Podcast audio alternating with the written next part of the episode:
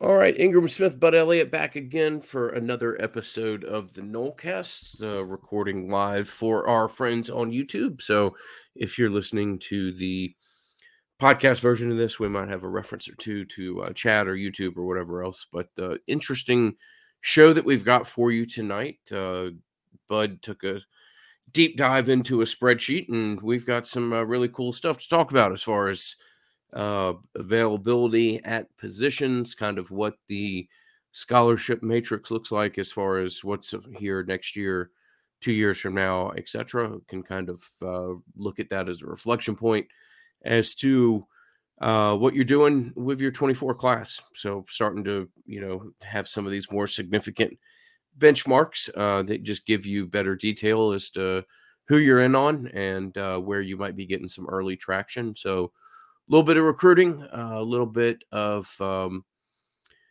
an idea as to uh, what your schedule is going to look like. We'll have a show next week for that that uh, we want to talk to you about as well. But uh, just a a fun show and appreciate all the people in chat that have jumped in and have joined us. So, Bud, tip of the hat to Tarpon Cellars, uh, tip of the hat to Louisiana Hot Sauce, and uh, let's jump headfirst into a Nolecast.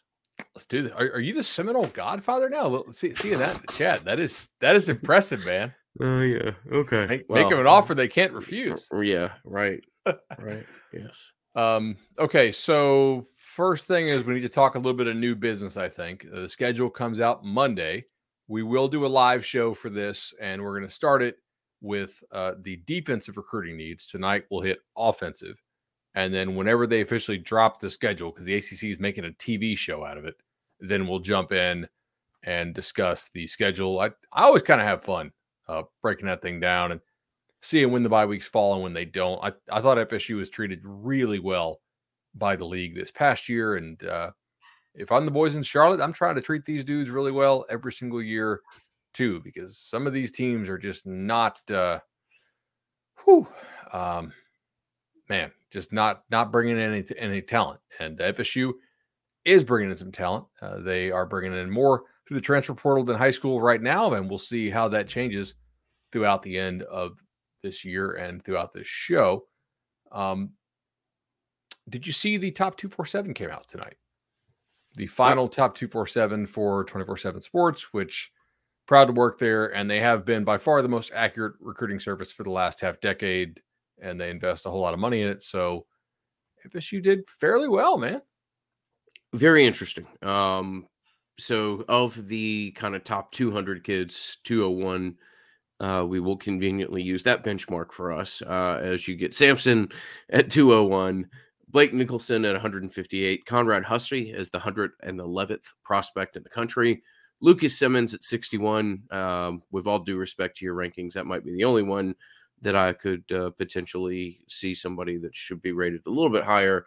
And then Hykeem Williams is the number 24 prospect in the country, which uh, Hykeem we've talked about is you know upside is is as high as as you could possibly want on a wide receiver, and uh, that could be you know look he's a five star prospect, so I'm not saying that he's not appropriately ranked, but uh, that's one that you could look back in a couple years and uh, think that that he even outperformed that number potentially. So yeah, uh, yeah, I, I nice Ivan's, little core to the class. Ivan's on the uh, 24 seven Sports recruiting YouTube tonight said he was. Uh, by far the most boomer bust uh, five star prospect out there. If, if you've seen some of the tour video, you know, t- tour of duty videos, it looks like he's already really, you're really getting pushed, which is which is what you want. I mean, you're, you're going to want to get him on the field early and often as a freshman to get him some reps, especially in some of these blowout games, and maybe he can make a difference for you in games that are not a blowout. Uh, but I, I think that makes a lot of sense, right? Like Hykeem did not have a lot of production in high school when he the, the, things he did produce were really impressive physical ability flash moments. You were like, whoa, both in football and in basketball. But it wasn't like he caught hundred balls this year. I mean, he might have caught hundred balls total in his high school career, right? So part of that was they didn't really have much of a quarterback, and he wasn't one of these guys that transferred, uh, you know, like to an Aquinas or, or, or something like that. But yeah, I, I think that's a fairly good showing considering just think think back like last year, how bad your junior days were, man. To the point where you didn't need to have multiple junior days last year because yeah, you just you're not going to drive home the point of, of the lack of talent that was interested in you coming off back to back losing seasons. And it's nice. It's now. it stands out to me some of the work that you're able to do in the final days and get Conrad Hussey. Uh, that that's a massive uh, pickup. Certainly gives you another uh, super high quality prospect. Just looking at a kid just on the edge of the top 100, and um, yeah, that that's an interesting one. I mean, I'm not. I don't say this. I'm not knocking anybody that's currently on the staff, but that's one of the more wilder recruitments that I've ever seen historically because I don't know that you really had like a positional coach point of contact during that recruiting. Um, yeah, and I'm not I'm not trying to take shots at somebody, but that that is a that was a wild one, and the fact you're able to win that is significant and a and a really nice piece. Uh, but yeah, those five guys obviously are kind of the cream of the high school class, and uh, it'll be a good reflection point, you know, in in 362 days or something like that. But if we're doing this, are we looking at Florida State signing a class that maybe has eight kids in the top uh, 200 or 212 or whatever convenient number that we we pick to uh, get that extra person tagged in. I think so. I mean, it's it's it certainly is trending in that direction overall, and um, it's a it's a great litmus test for what the class can do uh, and what the staff can do with high school recruiting and, and how much priority they're going to put in it. Uh, because from afar, it would certainly appear as though they've got almost every advantageous situation that uh, that they could want to have that kind of breakthrough high school class on the horizon. Absolutely, man.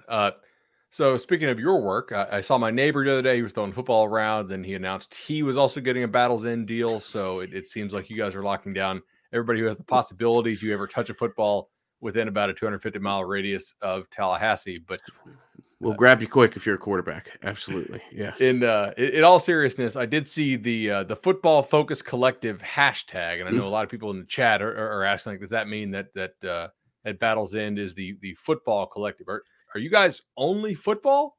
We're not only football because that is limiting uh, in the NCAA's eye as far as how much the uh, institution can officially embrace you. For example, we have our our deal with Learfield where we were able to sponsor uh, the signing day coverage and and um, we had a lot of bowl game stuff and we'll continue to have. Uh, that's a that's a significant contract for numerous reasons. I also think it's about uh, 22 months long or 20 months long. So it's not a it's not a short commitment. We'll continue to develop that. Um, and one of the reasons we can do that is because we also have signed golfers, and and we'll sign. I don't think we're going to stop with football and golf, but that's what our uh you know first steps into this area are, and we are um we are the, the, football collective yeah we are uh, we will be that will be our main focus and you know if you want to do something that is 100% football specific uh, we'll have some public availability or public um, opportunity. Opportunity. Thank you, sir. Uh, the the brain cells are tired and winded, and uh, and don't necessarily fire like they used to. Uh, but yeah, we'll have uh, we'll have opportunities here. Hopefully, somewhere around February fifteenth is our goal. We're working with. Um, some exceptional people on multiple fronts, but we're having uh, a guy who actually did NASCAR's fan engagement uh, program uh, mm-hmm. work with us and is kind of building out our platform and website uh, right now. So we'll have something here soon, and I'm really excited to continue to lay out uh, what our involvement is going to be in football. Nice, man. So hopefully, the end game to getting all of these recruits is this the NFL draft. And I wanted to share this because I was going through some of Mel Kiper stuff last night. I couldn't sleep, dude. I, I, don't think I went to bed last night until about three. And so I was just reading through some stuff and taking notes. And uh, uh, so check this out. This is Mel Kiper's draft rating. So I'm going to go through this. And one thing I noticed that you may notice is that there are a lot of guys on here uh, who are on teams that FSU's playing, but they won't be on these teams because they are going to the draft. I'm going to run through a couple of these. So AR15 from Florida, the number four quarterback. Uh, look, man, maybe there's some chance that uh, that Florida looks back and, and doesn't regret going six and seven with with a first round quarterback, but I sort of doubt it. I don't think any of these other guys who project to go first round played quarterback on a losing team this year. So interesting. We'll, we'll see if they if they uh, you know kind of look back and see a missed opportunity there. Running back wise, I hope I have this this print big enough. Uh, I will read these off if you're on the podcast. We, we know most of our folks are still and we still heavily lean podcast. And we like that because y'all have jobs. And that means that, uh, you know, you, you, get to listen to this on your way to work or maybe on your lunch break.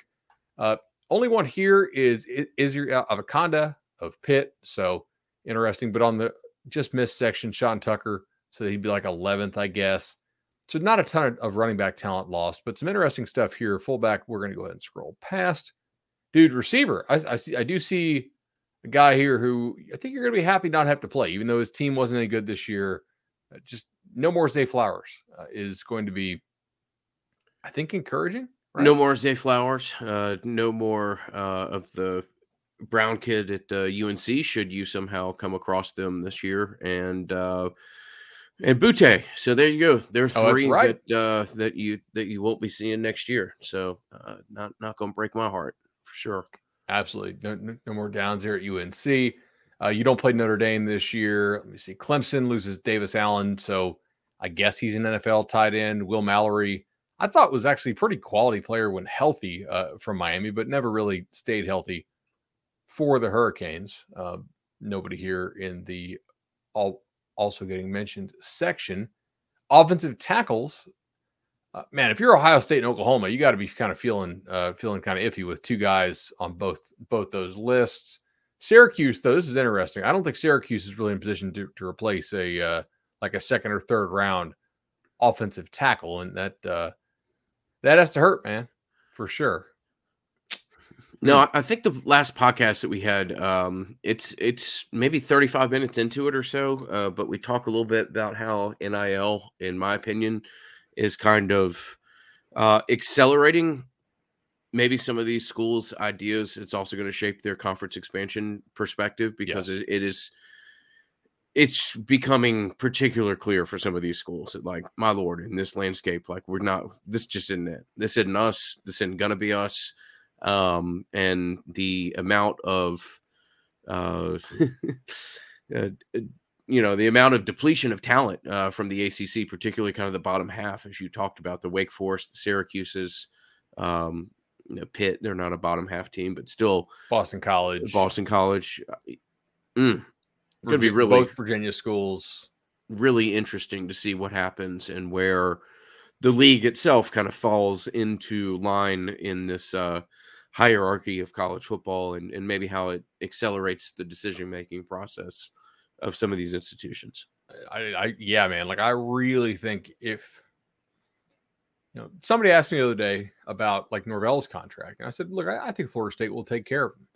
I also think that Mike Norvell's a really smart guy and has a smart agent, and they understand the way this league is going. If you're doing your job right at all, you should roll out of bed and go at least eight and four every year because you're just going to have so many freebie wins where the rosters are just not comparable. They're just not. Mm-hmm. Um, and that's happening.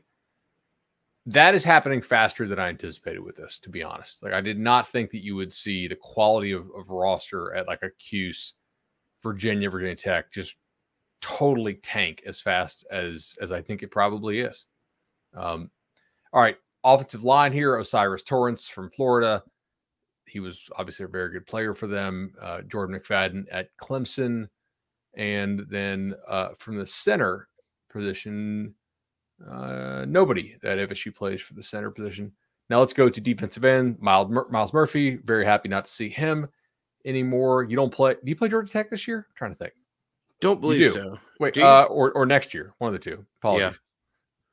All right, so Keion White's gone. I, I, think Tech's in trouble. By the way, I know I talked to you after convention, but like the word I got was, I said this on cover three today, so I won't. uh I'm not really giving away state secrets here, but I think I think the guys that they actually wanted realized that Georgia Tech was absolutely broke as far as like the size of their assistant pool, and mm-hmm. they were they were not happy with that. I think that's why uh, you saw some guys pull out of that interview process no Notre Dame there. Okay, Bowling Green, Clemson, KJ Henry from Clemson. I'm surprised he's that low. But it's just one guy's list. Yaya Diaby, obviously from Louisville, but you don't play Louisville this year, which is interesting because they kind of look pretty good to me. I, I, was doing some of my early ACC prep work, and if there's a team that can make the ACC title game that's not named Florida State, Clemson, or maybe North Carolina, I think Louisville might be the fourth, just because of who they played. No Clemson, no FSU on their schedule. So it's not crazy to think they can they can find a way to go like seven and one, within the league. Uh, Pitt from Calijah Kancey. This is the one. I, this is the reason why I decided to put this on the show tonight, dude. Kiper has him going tenth overall. Mm-hmm. Like that's a major loss to lose an interior defensive lineman of that quality. So Bryan Bresee, you already know about him. Gervon Dexter from Florida, gone. Um.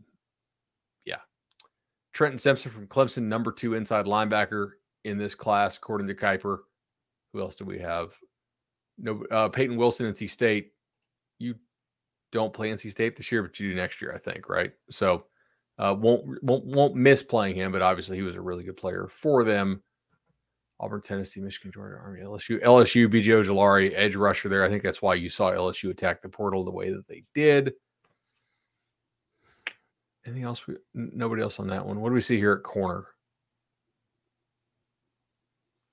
Syracuse again, and then Miami with with with Tyrique Stevenson.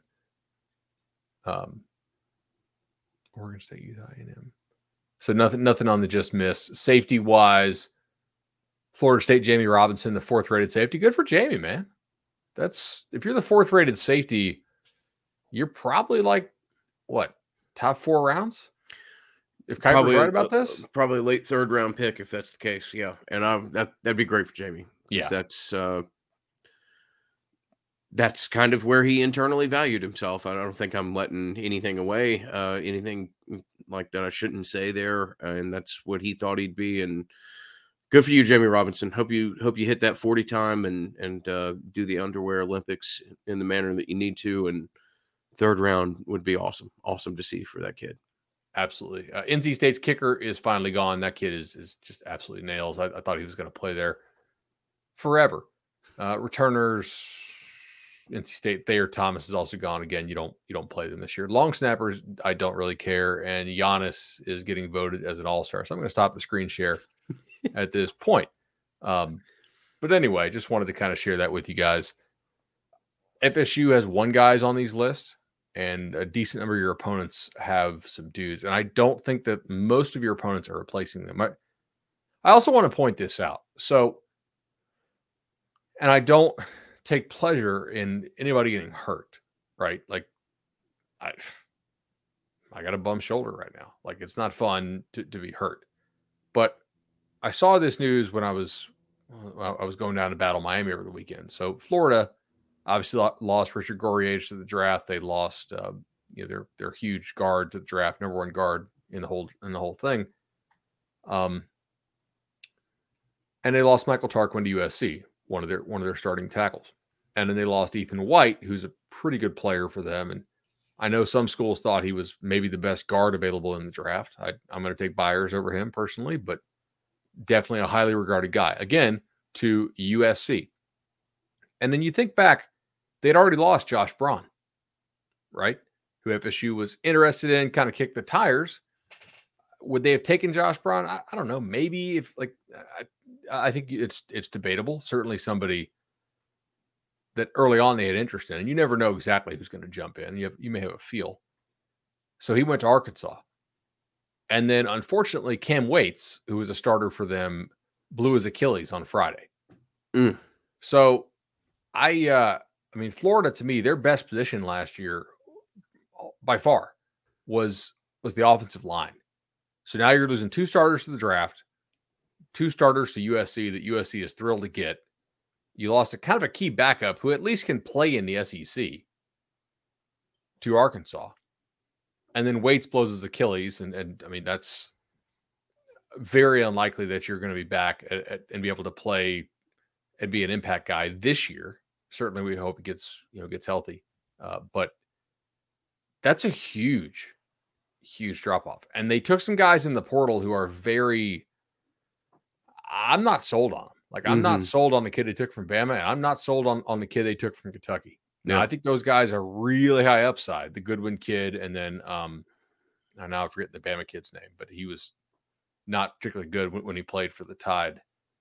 It seems like they those are more like 2023 or excuse me, a 2024 year projections. I'm not sure that they help they step in this year and and help Florida. So Napier really need, to be hitting up by Mike Norvell like, hey, how, how do I recruit effectively after two straight losing seasons to start my career? This is that's not it's good, interesting. man. It's interesting. I mean, we talked about the uh, the Rashada situation. Obviously, the the vast majority of the college football world has talked about over the past seven to ten days. Um, Florida State as a program is not a place to really throw stones, being where they've been over the past four or five years. But it, Florida is in an interesting situation right now, and uh, it'll be interesting to see how that sorts itself out. Who takes blame or places blame uh, for some of the situations that have transpired? What the ramifications of that are? Um, Florida is an interesting thing to kind of keep an eye peeled towards right now. Uh, it's a it's a program that uh, has all the potential in the world and will probably find its footing in time, but uh, it's a little bit of a rough start, rough launch right now for Napier. Yeah, for for sure. Um, I, I seem for some reason I have more confidence in Mario at Miami than I do Napier at Florida hmm. overall. Okay. Which is I, I'm not I'm not sure how to explain it. I just I I just do because I think he's going to have more support, and I think I think Florida has less invested in Napier than than Miami does in Cristobal. Cristobal has to work for Miami. Yeah, you took you literally took the words right out of my mouth. I mean, this is yeah, it's got to work. And if it doesn't work with the pieces and ingredients that they have down there, uh, it would Miami's going to have a hard time looking at itself in the mirror and I think seeing a, another opportunity like that for it to work. So uh, you're right. There is much more of a sense of urgency and perhaps a singular opportunity uh, that exists down in Coral Gables than than in Gainesville. What uh what do you want to go to now? Let's yeah, man. So I kind of referenced this a little bit in the uh in the stumbling opener that I did, but I do want to talk about um kind of about long term as to what it looks like as far as Portal High School, how the staff may view it, uh, how they're going to internally handle with a uh, class of high school prospect that they've never had really show interest with them. At least, at, at least at this number, um, uh, they've certainly had some some nice pieces, and you know there'll be some kids that want to climb on board. I imagine uh, that in other years they probably would have immediately taken, and I'll be fascinated to see how they manage the uh, the numbers here. I will tell you real quickly that if uh, they're managing the numbers well, people at Resolution Home Loans, or the legendary team, excuse me, legendary home loans, uh, are doing nothing but exceptional management of your numbers, bud, mine, and uh, so many hundreds of listeners of ours that I'm having a hard time even keeping track. It's been a a beautiful partnership, and there's uh, no greater person for you to uh, pair with than our friend Shannon Young. 844 FSU loan, 844 FSU loan grab Shannon, talk to him for 10 minutes, figure out whether or not you have uh, the opportunity that you might think you do in your mind uh, in the housing market and see where Shannon can be a great partner for you as well. So big thanks to those guys as always for everything that they do for the Nolecast. And um, yeah, let's talk about it, man. I, uh, I, mean, I, I, do have a question for you. Please. Did mortgage rates just drop like incredibly? Because literally during the show, I am getting texts from my wife uh, showing a home that is 45% more expensive than the home I'm currently podcasting from, mm. which either that or, I, or maybe Mags has, has hacked my CBS email and has found out that I got some enormous raise that I don't know about. She's um, uh, she's on it. She's, Shannon uh, Chad, if you guys got any like extra special deals for podcasters, third time's the charm, right? I've already used you guys twice. 844 FSU loan house is nice. I don't think we actually need this. Um, but hmm. All right. There you go. Yeah. Yes. Okay. Sorry. Let, us let's, let's talk big picture. I, I was uh, I was chuckling about what I was getting texted about. uh, big picture. How do we? And Chad says he's got you. So there you go. That's you that's go. the type of that. responsiveness that we talk about when we say uh, chat is literally in the chat. Yes, Boom. exactly. Uh, we we partner with great people and would encourage you to as well. So, um, yeah, man, uh, you know the portal and high school discussion is something that we've had for a couple years.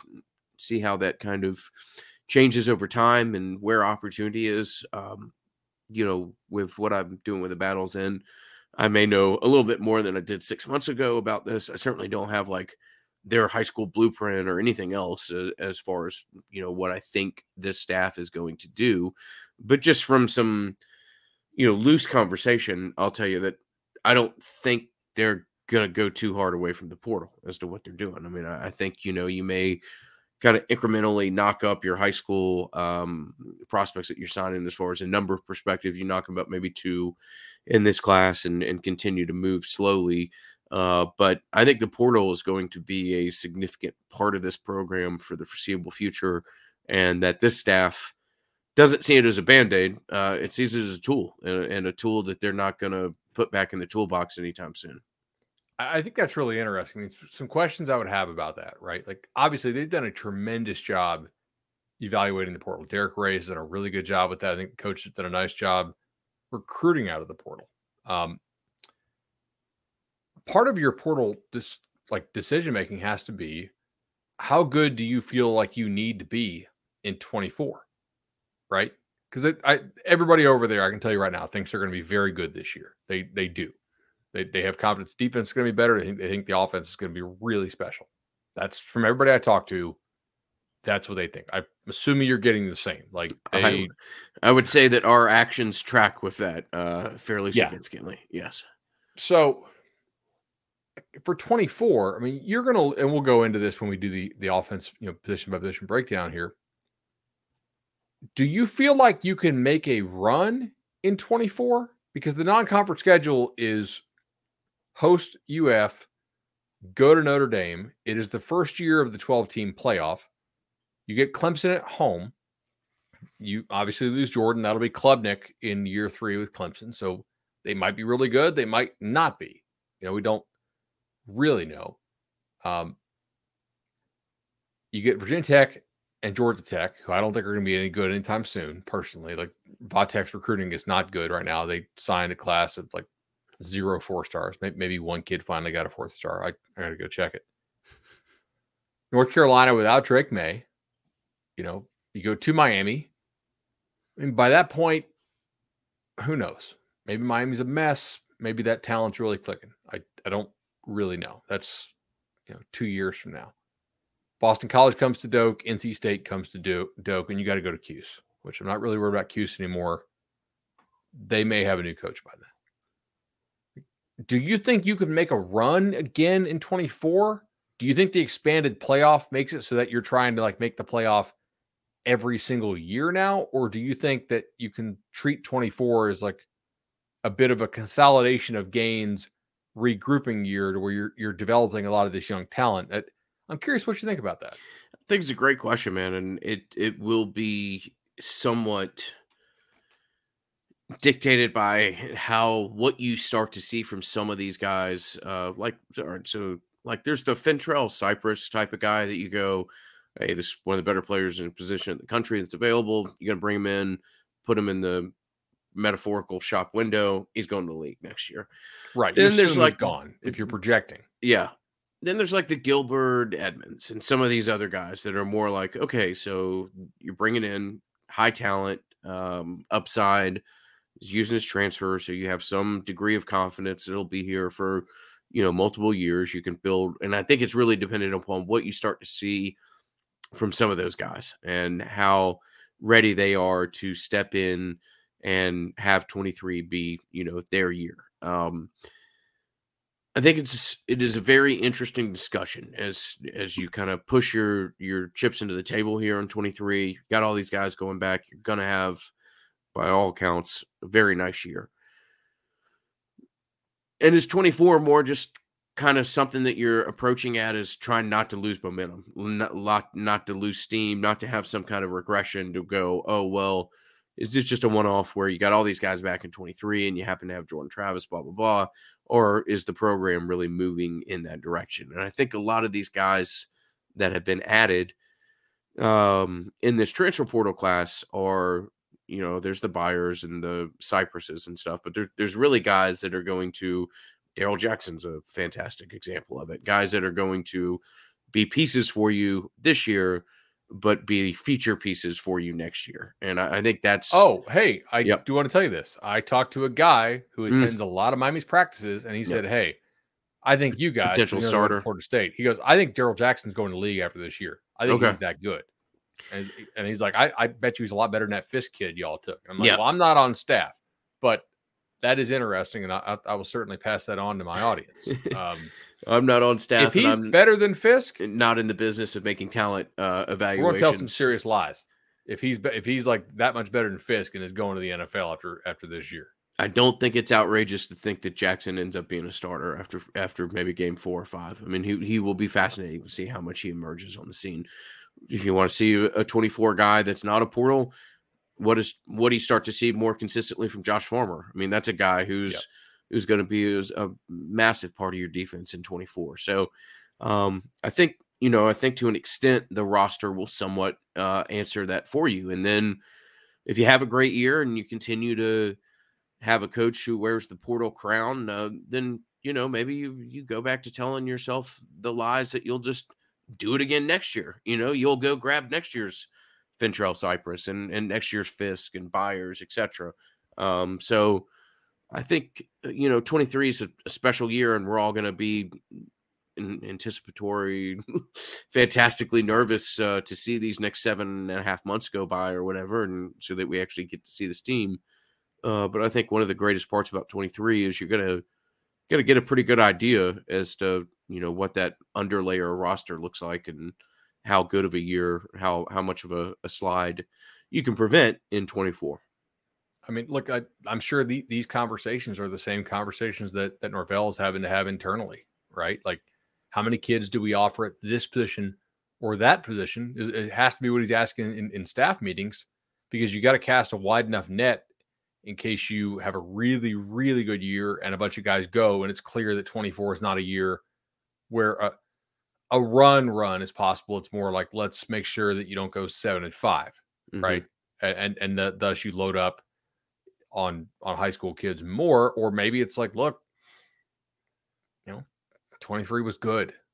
Not not as many of these guys are going to the league as we thought. There are some guys like, look, uh, you know, Johnny Wilson has two years left if he wants. Now, I don't think that's he's going to be using those two years.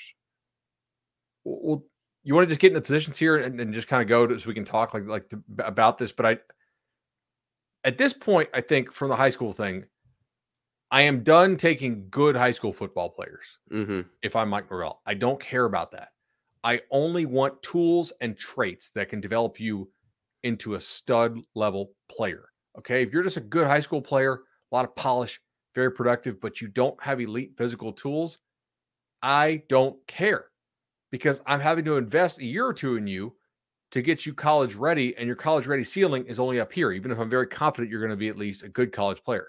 You know, I can get in the portal, good college players. Mm-hmm. You know, I can't get in the portal for the most part, based on what that slide we saw, elite college players, not a not a ton, like not like first round type kids. You can get a lot of good to really good players, you know, and I think that's in, like I'm going to be sort of judging the recruiting classes going forward on are you using a, a, scholarship on this kid out of the high school ranks? Does he have elite physical traits? Take Edwin Joseph from the last class, the the, the, the corner they signed. Look, Edwin Joseph is really freaking fast. Is he raw? Yeah. But if he hits, you will not get a kid out of the portal who has hit, who had Edwin Joseph's high school speed coming out. You know what I'm saying? Yeah. You might get a guy who who busted at the previous spot or just never clicked, and then have a chance to develop him. But if Joseph hits, he's a you know like a second round talent type guy. Mm-hmm. That's sort of the difference of, of it to, to me, and that, that's kind of the lens that that I'm I'm looking through when I evaluate high school recruiting now. You know, I, I want to see a lot of top hundred guys. I want to see a lot of guys in the top two four seven it's um I, I think that part in particular is kind of what I was trying to say earlier. Um that like you're gonna have kids that that are have a level of interest in you that you haven't seen. And I'll be really interested to see how when you start to take commitments, what they look like and how these numbers start to sort themselves out because I don't uh, this isn't a criticism of the staff uh, at all I'm not even sure, uh, and, and, it's just one man's opinion. I'm not sure that they are fully aware as to how much of an uptick in interest they're going to receive, uh, and and how different this recruiting cycle will be for them, uh, based off off the past ones. And how could it not be? You're not going to have to tell people you're you're you're not going to be fired. You know, you're not. You're. Right. It's just it's it is 180 degrees uh, in a different direction as far as where the winds are. Um, you're going to have winds in your back, and I'm fascinated to see how they kind of steer this ship uh, with a you know with a general landscape of of which they've never really had to uh, never really had to see. So that'll be fascinating. Very interesting. The the last dynamic here, obviously, and, and uh, NIL cannot be an inducement for recruiting, obviously, per NCAA rules, and uh, but it is becoming apparent to me that the marketability of transfer players, uh, in many cases, is higher than the market value uh, for marketing purposes, of course, of players who are in high school. And if uh, if the portal becomes significantly more expensive, uh, then that could also cause a market shift, not only in Tallahassee, but but everywhere that that yeah. recruits the portal, which at this point is every school, because even Georgia Tech too, right? I I I have a hard time not see it going in that direction. I just think that people, um, collectives, whatever term you want to put on it, are just going to say, man, for this quality of player that you get in the portal, you pay, you know, one to two years. You find him marketing deals for one to two years, and but you you've got such a great idea as to what this is going to be.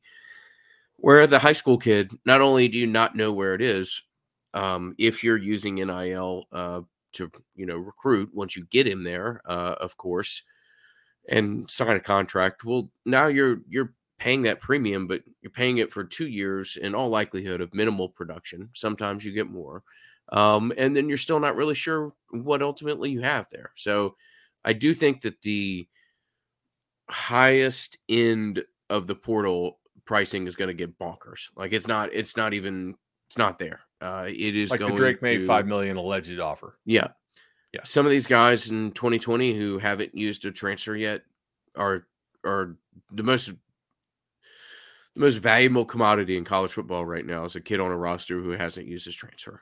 Uh, and it, it, will, it will be fascinating to see what that happens. But I do think that the markets are still in flux, and I think that there's going to be more of a premium as we move forward towards the portal and a whole lot less NIL involved in in certain high school recruitments. Makes sense. All right, you want to do uh, position by position? Let, us talk like you know, just pre- pretend that you're Darrick Yray and, or, or Mike Norvell, or, or maybe just swap back and forth and, and be multiple personalities and uh, you know, kind of conduct the staff meeting, if you will, and like let's let's plan for 24 and, and the future and see kind of like, w- do you think you need it? You need a transfer, or maybe it's just a maybe it's just a luxury, and then what do you want to do at the high school as far as numbers wise? I'm I'm, I'm curious to, to, to play this game if, if you're willing. Yeah, yeah, absolutely. Start a quarterback. Why not? Um, we getting Jordan back? uh, I've.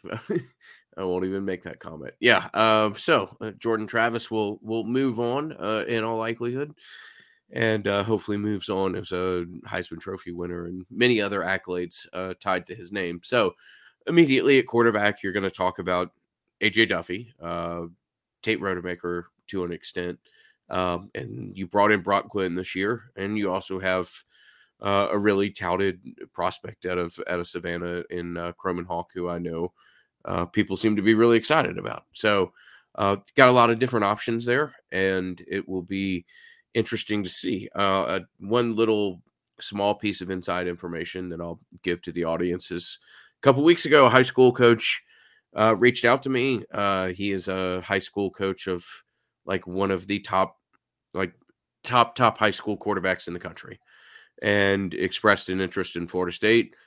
And the feedback that I got from Florida State is that we think we've got one of the best quarterbacks in the country committed. We're really not interested in expanding uh, our high school pool on quarterbacks right now. So um, they like what they have. Absolutely.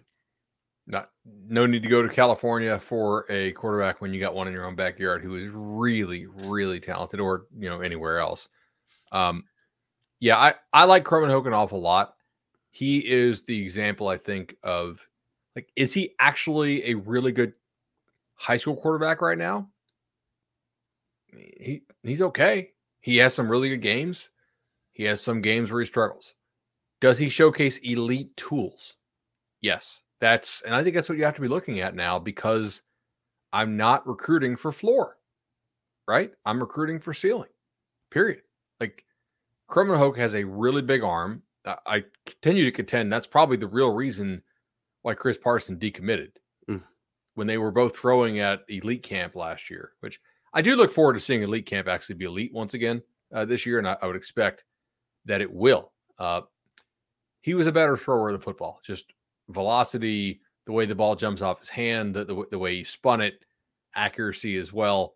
Um, he's a guy that I think would probably be recruited, maybe not uh, at like the highest level to play safety, but he would. I think he's like a scholarship level athlete at other positions as well. So if he hits, you are not acquiring that in the portal, right? Like that, a guy with that level of arm and that level of athleticism who is a hit is not jumping in the portal. He's staying at whatever school he goes to because they have him locked down for the most part. So, I mean, you're not going to take two two high school quarterbacks. I don't think at this point.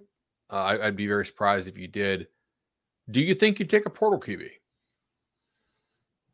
Potentially, absolutely. I mean, again, it's going to be one of these things where Florida State has to adjust to the type of prospect that's interested in them. I mean, you know, there there may be higher, more polished uh, prospects that that come to them uh, than than they're used to. Now, obviously, you got Jermaine, and that's a that's a different level athlete. And I mean, the fact that Jermaine like flies down and goes to basketball games and stuff as a one year player at Florida State is incredible. Uh, just to see the impact that the program had on him and what kind of the the long term identification of a, a guy and the way that he's uh, attached himself to this program. Anyway, um, I do think that if you have a super high end quarterback reach out to you in the portal, which is very possible, particularly if you have the type of year that Jordan may well have, then yeah, I, I absolutely think you would entertain a quarterback here.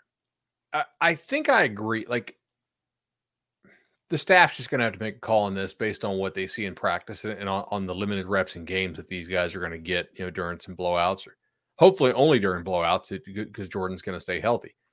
Um, but like, I don't know if there's an arm in the room right now that that you're all that worried about angering, right? Because you brought in somebody else like that you think can beat them out if you do for especially if it's like a one year type thing, you know, because because Tate has three years left. He'll have two years left after uh after 23, I believe. So, you know, you think about this, like I mean, unless Tate, Duffy, or Glenn just show so much in camp this year and in practices, I I could totally see them taking a portal guy, especially if it's like a one year dude. Like like if, if Pratt had decided not to not to stay at Tulane this year, right? Like a one year band aid that you're confident the 24 roster is not going to go, you know, seven and five with, right? Minimum is going to get you to to X. I, I or who knows? Maybe it's uh maybe it's something that you you think Tate really can do it. Maybe he can. I, I, I can't really answer that right now, mm-hmm. but I I don't think that you have to go into 24 with just those dudes. Those dudes, maybe you do. Yeah. So you're looking at moving uh, down the line to the running back room and current pieces that you have on the roster for 24: Rodney Hill, Sam Singleton. Uh, you have the super dynamic uh, prospect at Albany, Georgia, there, and Cam Davis uh, committed, and excited to see what ultimately comes that, and obviously uh, interested to see what uh, what that elite two sport athlete ends up looking like. But then, then you've got targets in this year's class, of, and you got uh, Toafili too, right? I mean, like Toafili would be there in twenty four. Yeah, yeah, like that would be his last year. Yep. Pardon me. Pardon me for leaving leaving uh, Lawrence off that. But um, yeah, Hill, Singleton, Toafili. You also got uh, CJ Campbell, the walk on, Caziah Holmes, whatever ends up in, happening with him from a scholarship perspective. You got some interesting pieces there. We'll get a better idea as to what Holmes looks like later in the year. main high school target at this point, Jordan Lyle. Anybody else out there, Bud? In your opinion, uh, the STA kid, Jordan Lyle, uh, is who I'm talking about. There anybody else that immediately jumps out to you at this position from a high school standpoint? That's probably the the, the main one. Uh, I did see a kid from Philly actually, who who I I, I liked uh, liked an awful lot. Um, I actually need to figure out what his name was. I I have everything broken down. You'll see it on 24 7 sports uh, with all the kids' jersey numbers and team names that I shot. It was like 500 clips from uh, from Battle 7 on 7 over the course of two days. I think you're already seeing a lot of that footage end up on 24 7 sports, just in, in the like the videos that play at the top of all the articles. Um, but you know, he was good. By the way, there's a tight end on his team, not an FSU guy. Uh, his name is Johan I, I, I tweeted the clip though, Johan something. He's probably like 5'10, 255. Okay. Like kind of built like an oil drum. And dude, he caught, I, I was trying to shoot a video of a very high profile kid on his team. And instead, like I'm shooting a video and he caught every damn ball in the two games that I shot. I'm like, damn it. Like, why do they keep throwing it to this kid? And like, you know what? Eventually, I'm going to start filming the kid they throw the ball to every time. And I talked to his coach, and he's actually at Imhotep, which is where Nasir Upshur played ball, right up in Philly.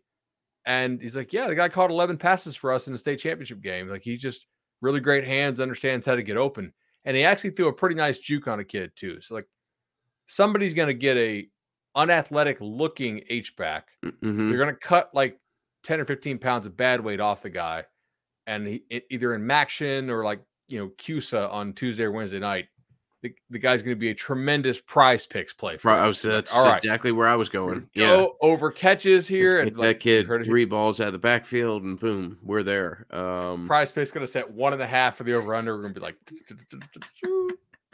yeah, it, uh, it, was crazy, man. Like that's like wow, and they couldn't cover. Upshur. That's uh, I was going to ask when who's who the last kid that Florida State signed out of Philadelphia was. Um, it's got to be Nasir, right? Only because I wanted to force a Nick Moody reference into the podcast, but no, it is it is Nasir. I'm sure. So uh, funny.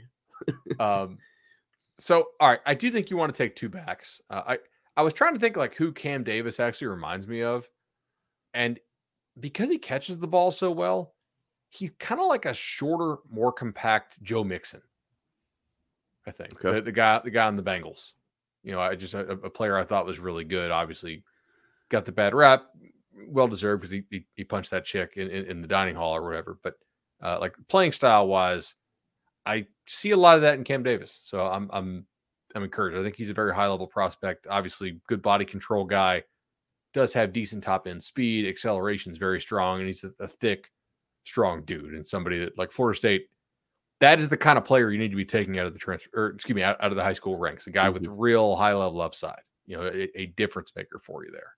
So, um, yeah, I I think you'll see some more names emerge. They'll probably want to get verified times. We have the Under Armour and the ESPN coming up here, as well as uh, Catapult will be having their combine series coming up throughout the state. And I don't have any opening regional dates yet, but I'm sure we'll see some of those coming up. So we're, we're about to get a whole lot of verified info coming out of stuff very soon. Um, I think that's one reason why you saw a lot of those Florida Fire guys get offers, by the way, because I know uh, I was actually at the convention talking to um, to Dennis, who runs Florida Fire, and I was talking bourbon with one of the catapult dudes. And Dennis came up and we were just all chatting. I was like, why don't you? I was like, Dennis, when's your tryout?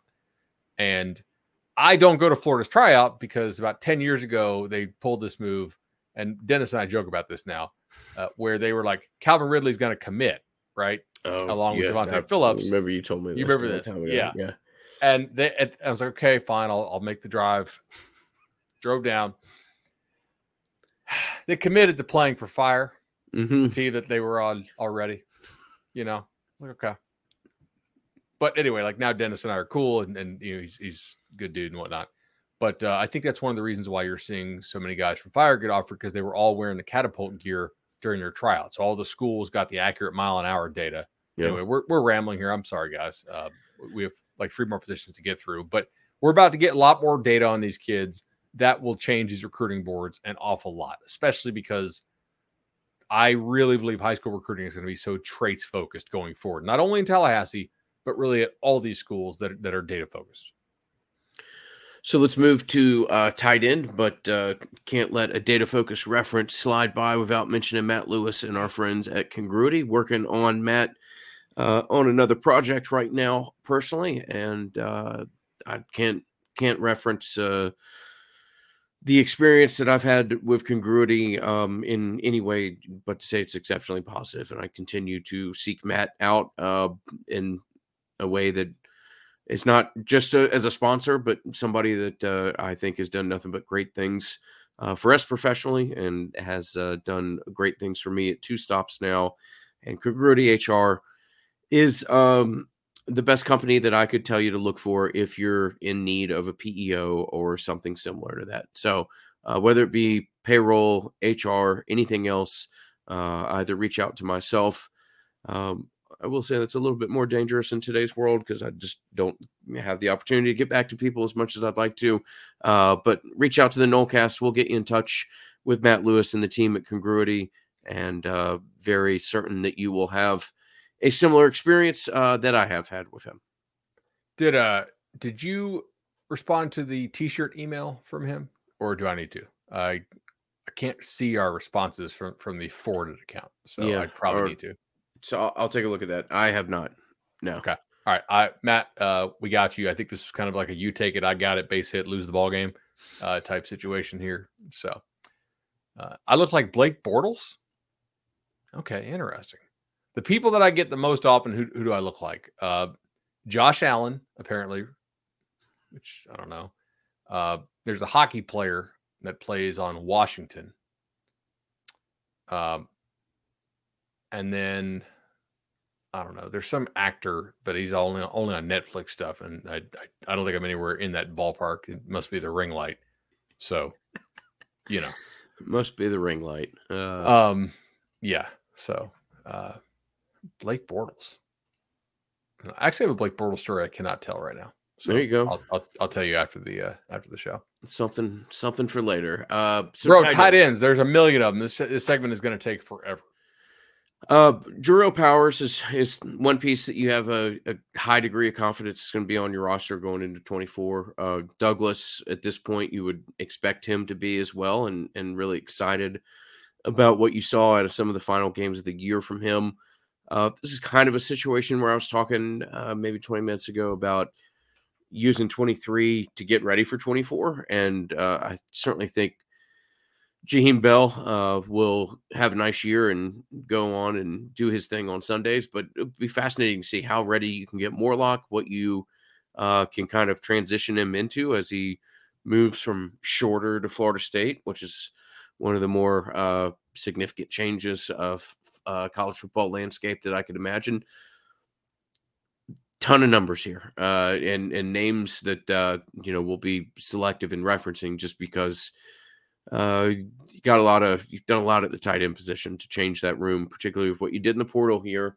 Um, as far as high school targets, there's a Castile kid out of New Orleans that uh, I know they're looking at, and or I believe that they're looking at. Um, I don't know that you really have a whole lot of other options uh, on the on the radar. The kid so going far. to Georgia is like definitely the dude that I think everybody in the country wants. He's just yeah, He's shocked he's going Georgia. to Georgia. Shocked Georgia might have high, a Heisman winner. shocked a high level tight end is going to Georgia out of high school. Uh, crazy. Yeah. Um. So like, we think the odds that Morlock and Bell are at least one of them is going to be on the roster for 24, right? I think the odds that you have two tight ends both forego their final year of eligibility is low. I think. Mm-hmm. I mean, uh, and then you get you get Douglas, who I'm kind of excited about since he'll be a year four guy in 24. Like the odds you get Morlock Douglas, Bell Douglas, or Morlock Bell Douglas are are pretty high. I'd be shocked if, if the only guy you have coming back with experience is Douglas. Like you mentioned, getting the young guys experience too in some of these games and be able to practice better, honestly, is, is going to be a key here. I, I leave that in like Do you anticipate FSU having to take a transfer tight end?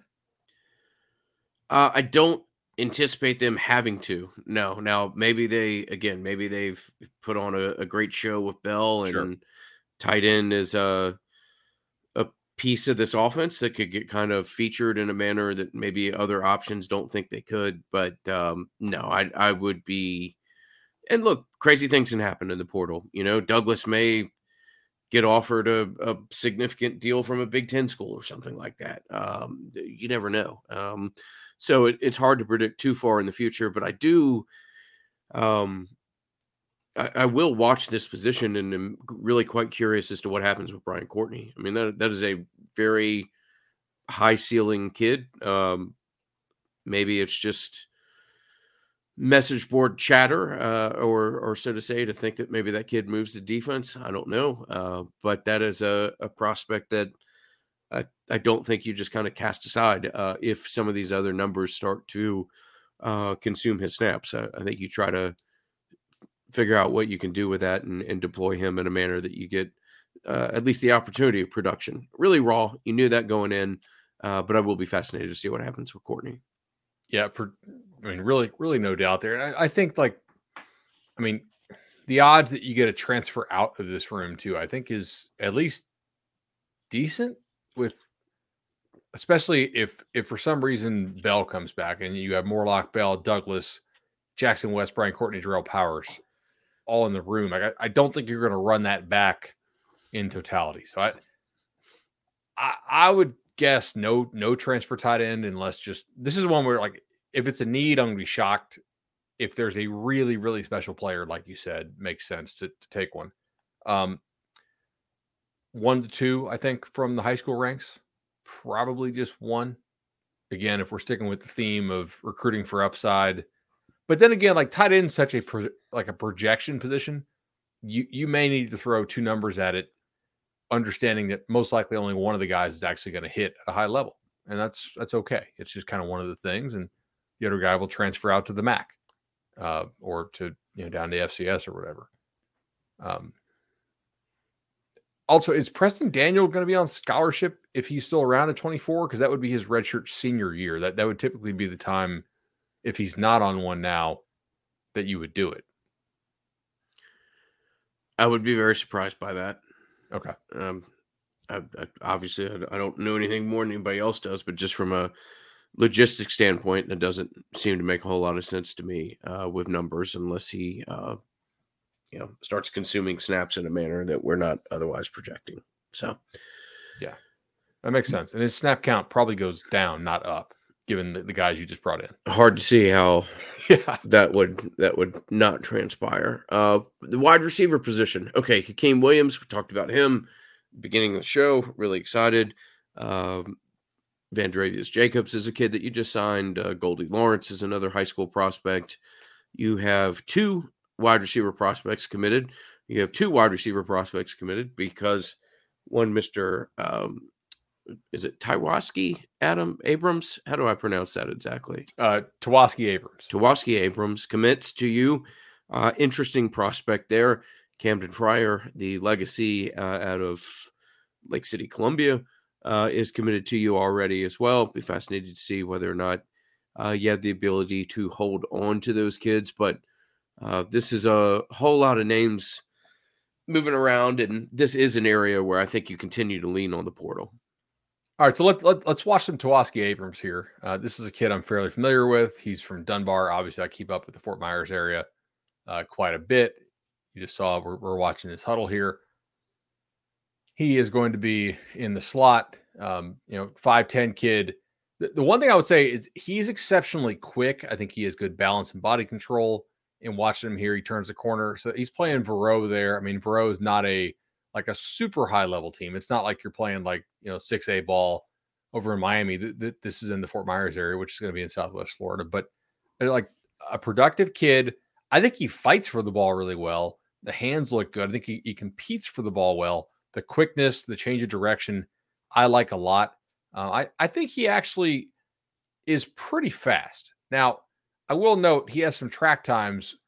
There's a 10 6 something, but I looked it up on one of those track websites that we have access to, and that was 0.3 wind aided. So that tells me that's more like a 10 9 in the 100, which is not bad for a guy at the end of his sophomore year, to, to be clear. Like, I, I'm not saying that that's bad. I'm just saying I don't want the chat to think we have a guy that's running like a non wind aided 10 6 in May of 2022, right? Because then, like, at that point, what, what are you going for the Olympics? But by, by the time you're, you know, like he's not Marvin Bracy, Kermit Whitfield level fast. He is a dude that makes a, a whole lot of plays. Um, and I think somebody that, you know, you're, you're going to need somebody to do a lot of your stop start stuff, catch some screens, play in space, a guy you could probably throw him back to a little bit and motion him out. Uh, and, and I think probably a good take. I, I do want to see what he runs. He, he did run at the state meet, and uh, I, I found his time from the state meet. He ran, uh, where's he at here? He ran 10 8 9, uh, and that was with a, a 0.9 uh, wind aid. So that's fairly consistent. Now, that was good for 13th place in uh, the boys 3A, uh, also in May. Um, look, I think this guy is relatively fast. I don't know exactly how fast he is on like the mile an hour thing. I'll I hope he'll go to either like Orlando ESPN camp or the Miami Under Armour or one of those. And I'm sure I'll get to see him a, a number of times this year as well on the seven on circuit. I, I think it's probably a pretty good take. He rates in the national top 300 right now. Uh, overall, we'll see where, where he shakes out, but um, it's a player they like early. They identified. If he continues to progress, I think he stays in the class. Yep. Right. And that's all you can say about most of these kids right now. Camdon Frier is a dude who I think will stay in the class for sure. He has a lot of juice to his game and also competes for the ball. Like they definitely have guys who make plays on the ball right now. So, uh, if you're talking about the uh, kind of pattern, that's that a serious Jets right there. By the way, on the one that I don't know if you just saw that one. That was Yeah, like if, if you're on YouTube, he's he's going going like he's got this guy is fast. Yeah, watch. Whoop. Yep, Uh, whole yeah. whole lot of angles being melted. Mhm. Um, so uh, Deuce Spann to me is the guy to watch next year in 23 to get an idea as to how big of a piece he is in 24 for you. Does does Deuce turn into this flyer that you took that oh my gosh this guy's you know has continued to blossom and is all the ready all of a sudden to be like the physical prospect that the coaches at Illinois knew that he was and and everything else associated with with Spann and his potential.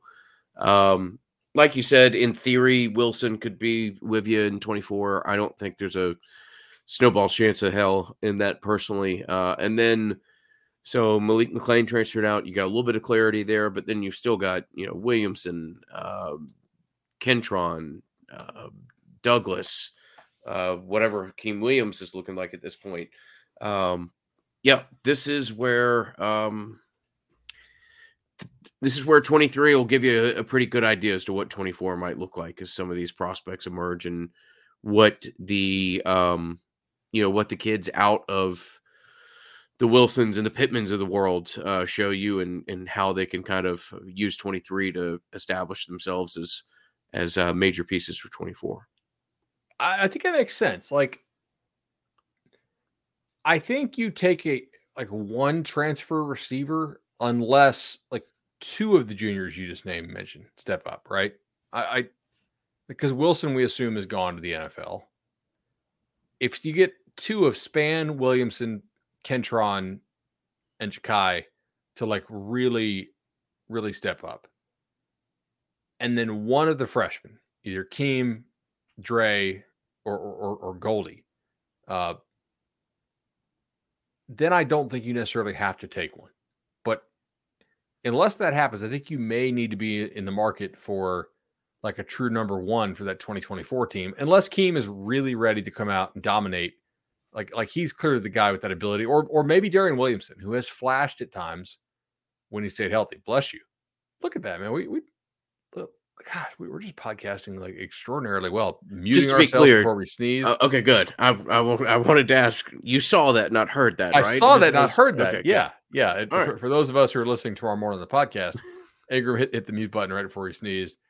Beautiful. Um, now, high school wise, this is interesting because they are taking players at a at a rate that makes me think that they are going to try to take like maybe four out of the high school ranks, which would surprise me a little bit considering the fact they just took three.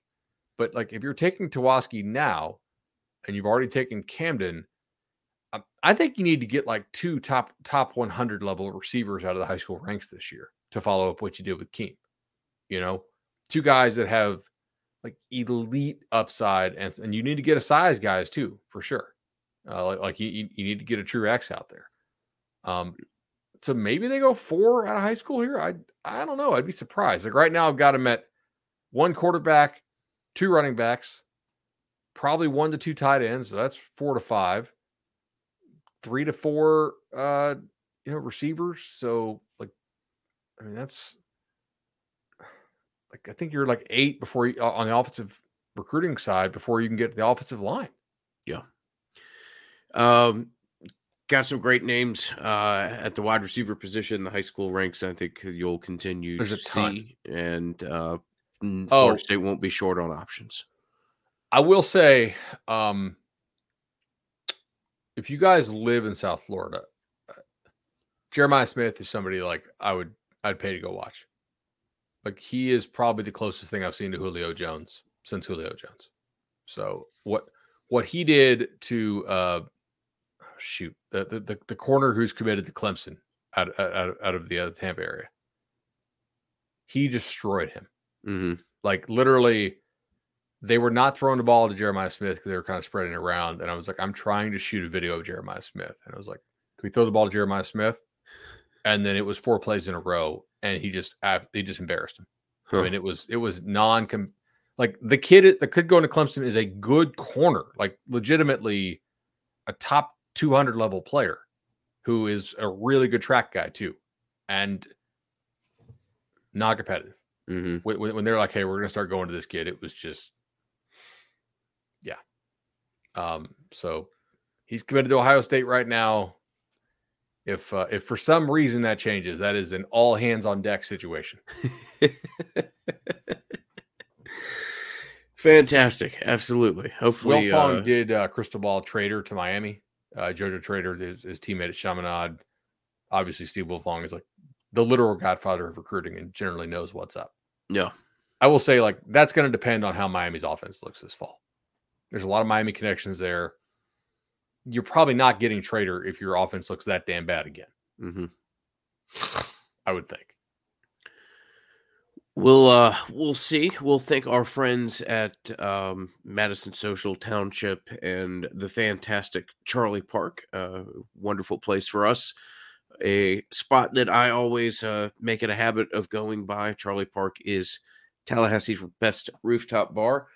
Matt Thompson has been uh, part of the Nolecast since the Nolecast was created and played a large role in the Nolecast ever being created. So uh, big thanks to our longtime friends there. Again, whether it be Madison Social, Township, uh, or the cool rooftop bar over there at Cascades Park. Uh, so many great options, and and thank Matt and his team for the support that they give uh, to the Nolecast. So, Yes, do we want to? Um, I think we should probably shelve the offensive lineman and bring that back for a future show, just based off where we are time wise. Think we- Um, We might be able to do it like. I think we can do it quick. let's do it. Let's All do right. it. So Emmanuel Roddick and I'm pretty sure Bless Harris do not have another year. Bless Harris maybe because of, of the the getting hurt last year, maybe has it an additional year. But I thought those guys are probably done. Almost certainly Emmanuel, even if he comes back this year, if they get the waiver, and then Mhm. Roddick, I, I I can't make the Roddick thing work. Herring, Scott, Washington, Maurice Smith, Byers, and Keiondre Jones, I'm almost certain can play another year after this one if they want to. If they like Right. Byers maybe going pro. I don't know. Then you get Shrader and Estes, kind of getting moving day for those guys. Not necessarily like need to start this year, but need to show some real improvement if you want to, you know, get on the field. And then you get all you get all the uh, the redshirt freshmen, the freshmen, Armella, you know, Jalen Early, Quayshawn Sapp, Dr. Richardson, Ken, Kanaya Charlton, Lucas Simmons, and Chris Andre Otto. Uh, got a couple targets. I don't even really like want to start on the board. Let's save some time on that because these kids are going to emerge. I will say I'm not super impressed with the O line class in the state of Florida this year. Mhm. So that may be the one spot you have to leave the state to go get some dudes in. Heard similar. Um, times now from people. Yeah. like it's just not it's not great so far. They, offered a kid here, like literally right by my house. Uh, you know, Vito. We'll see. Like I don't know if he's a no doubt FSU level kid. We'll we'll see. Um, I think you need to probably take three from the high school ranks. I'm not like this might be a spot, man. You don't need to go portal. Like they at this point, you have so many bodies. You have 18 bodies in there right now. You could return 15 bodies. Like, do you think they go portal here again?